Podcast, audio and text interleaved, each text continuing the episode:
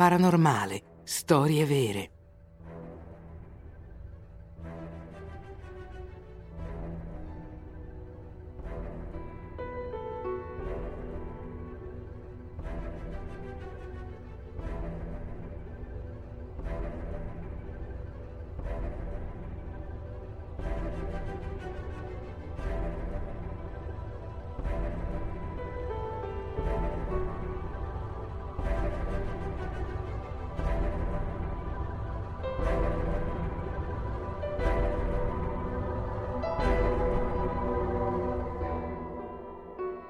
La maledizione di Pont Saint-Esprit.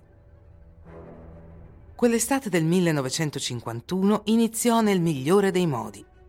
All'indomani della Seconda Guerra Mondiale la Francia si stava lentamente rimettendo in piedi, ricostruendo le sue città e rilanciando la produzione agricola per risolvere la carenza di cibo, il tutto con il sorriso sulle labbra, convinta che il peggio fosse ormai alle spalle. Nel piccolo comune del Gard, Pont Saint-Esprit, fervono i preparativi per la festa dell'Assunzione. Si apparecchiano lunghe tavole, si mettono i piatti piccoli in quelli grandi e si accantona la carestia per una sera. Ci si dimentica di fare attenzione al male che si annida nella campagna addormentata e che sta per colpire. Il giorno dopo il 15 agosto, uno dei tre medici del villaggio in servizio quel giorno riceve diversi pazienti con sintomi simili dolore allo stomaco, malessere, digestione complicata e altre gioie del genere. Niente di allarmante, solo una piccola intossicazione alimentare che può essere curata con la purga e l'infuso di verbena. Ci sono anche due bambini, due fratelli di circa dieci anni, che hanno spaventato i loro genitori. Uno sostiene di vedere la neve cadere nella sua stanza, l'altro parla con gli uccelli. Non si tratta certo di un semplice caso di gastroenterite, ma il medico ha una risposta per tutto. Questi due bambini devono aver passato troppo tempo al sole o essere stati cullati un po' troppo. Nei giorni seguenti sempre più cittadini si ammalarono e si affollarono negli uffici dei tre medici.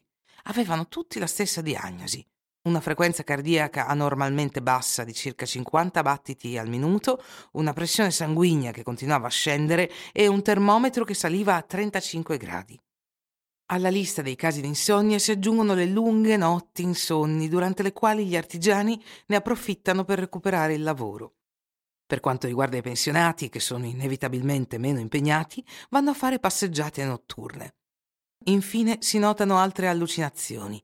Un contadino sente un coro di chiesa nel suo campo di grano, una sarta vede fiori giganteschi che esplodono in spruzzi di fiamme attraverso la sua finestra e un droghiere conversa con gli spiriti dei suoi antenati attraverso l'aldilà. Anche gli animali sono strani a Pont Saint-Esprit. I gatti del vicolo sputano sui passanti, più del solito in ogni caso. Le galline mettono a soqquadro il loro pollaio e i cani attaccano il loro padrone.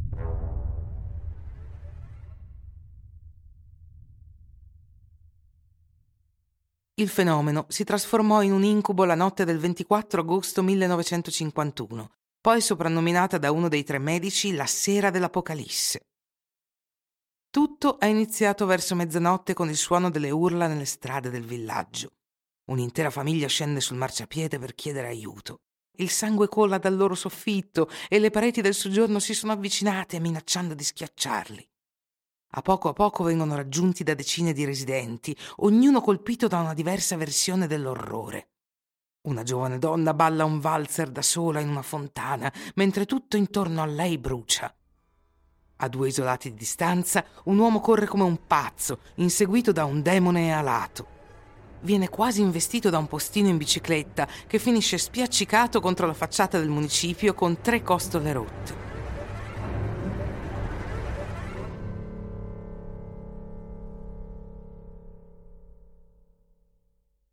Il caos alla fine sveglia il sindaco. Gli occhi vitrei, i baffi in disordine, si trascina fuori dal letto per guardare la finestra e impallidisce.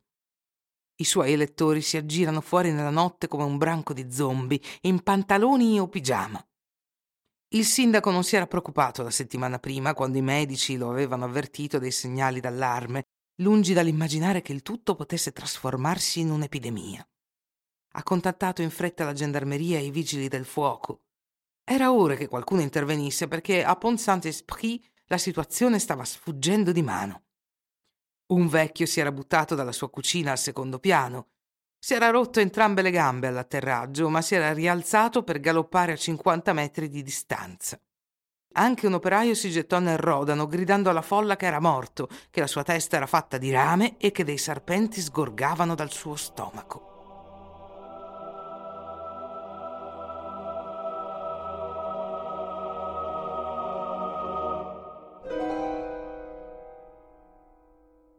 A luna di notte i gendarmi sono entrati nel villaggio, che era impazzito, e si sono subito imbattuti in un uomo in lacrime, legato a un carro. Le strade circostanti sono bloccate, lasciando solo il balletto di ambulanze che sono venute a prendere i più dementi in camicia di forza.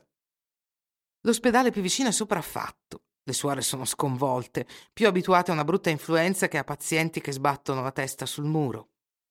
All'alba Pont-Saint-Esprit si calma finalmente, a costo di un pesante tributo.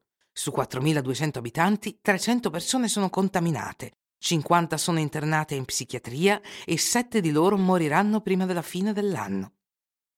Per il momento il villaggio è invaso da un'armata di poliziotti, scienziati e giornalisti. Tutti cercano di non cedere alla superstizione e vanno alla ricerca di una spiegazione razionale. Gli esperti sul posto concordano sul fatto che le vittime soffrivano tutte di intossicazione alimentare. All'inizio le lattine di cibo erano sospettate, dato che la loro sterilizzazione all'epoca non era irreprensibile. Tuttavia, molte delle persone interessate avevano dichiarato di non averne mai mangiate. Uno dei medici locali guardò poi una panetteria e si schiaffeggiò la fronte. Allucinazioni, febbre, follia. La maledizione che aveva colpito il suo villaggio era molto simile al fuoco di Sant'Antonio o mal des Ardents, una malattia del Medioevo che veniva scambiata per stregoneria. Gli sfortunati colpiti avevano la scelta, essere guariti da Dio o essere bruciati sul rogo. Fortunatamente da allora sono state trovate altre alternative, soprattutto quando si è scoperto che il malessere poteva essere causato da un fungo parassita, che a volte si trova nella farina di segale usata per il pane. Questo pane, consumato in abbondanza durante l'assunzione, è onnipresente sulla tavola domestica.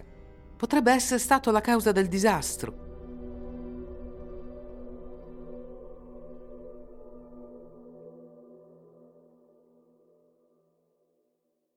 Come misura precauzionale, il sindaco ha vietato la vendita di pane nel suo villaggio, con grande sgomento degli abitanti di Pont-Saint-Esprit, che sono stati lasciati a masticare fette biscottate fino a nuovo ordine. Alcuni campioni sono stati prelevati dai forni di otto panetterie. Uno di loro è al centro del pettegolezzo. Era quello di Roquebriand sulla Grand Rue, il più famoso e popolare della zona. Nessuno ha dimenticato l'amara sconfitta subita dall'artigiano panettiere durante le ultime elezioni comunali. Tutti sono convinti che abbia voluto avvelenare il suo pane per vendetta. Le autorità seguono le tracce del fornitore e arrivano a 600 km a nord-ovest, verso Poitiers, a casa di un mugnaio di nome Maurice Maillet. Quest'ultimo ha confessato di tagliare di tanto in tanto la sua farina di grano con segale cornuta per sbarcare il lunario ma non aveva idea che il suo piano avrebbe fatto sprofondare Pont Saint-Esprit nella psicosi. Il panettiere e il suo mugnaio furono arrestati, ma mancavano le prove materiali. I risultati dell'analisi erano confusi e contraddittori. La farina del mulino di Maurice Maillet non corrispondeva a quella usata da Roquebriand. Si sa anche che il pane contaminato dall'ergotismo in seguito al fungo assume un colore nero ed emana un odore nauseabondo. Tuttavia gli abitanti del villaggio hanno confermato che il pane che hanno mangiato era bianco, croccante e un po' secco, ma non più del solito. Di conseguenza i due uomini sono stati rilasciati e l'indagine è ripartita da zero.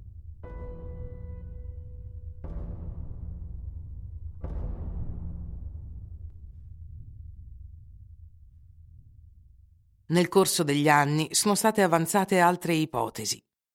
Non era il pane che li faceva impazzire, ma l'acqua della fontana o una zingara che aveva stregato il lievito del fornaio. Nel 2009 il giornalista Hank P. Albarelli Jr. ha pubblicato un libro intitolato Un terribile errore, in cui ha rilevato l'esistenza di un certo Frank Olson, un biochimico che aveva condotto esperimenti per la CIA, trattando la manipolazione delle popolazioni attraverso l'uso di LSD.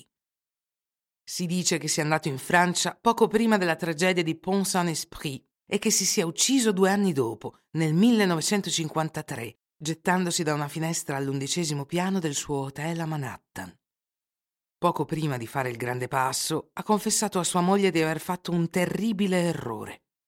Allo stesso tempo, Albarelli Jr. raccolse testimonianze e un documento declassificato che implicava che gli aerei Stilt avevano spruzzato LSD sui campi confinanti con il comune.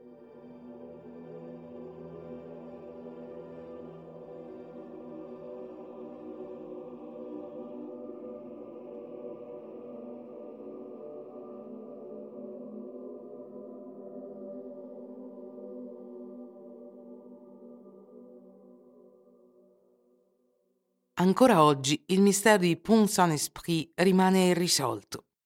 All'epoca il Midi Libre scrisse in un articolo In mancanza del nome del male, vogliamo sapere il nome del responsabile.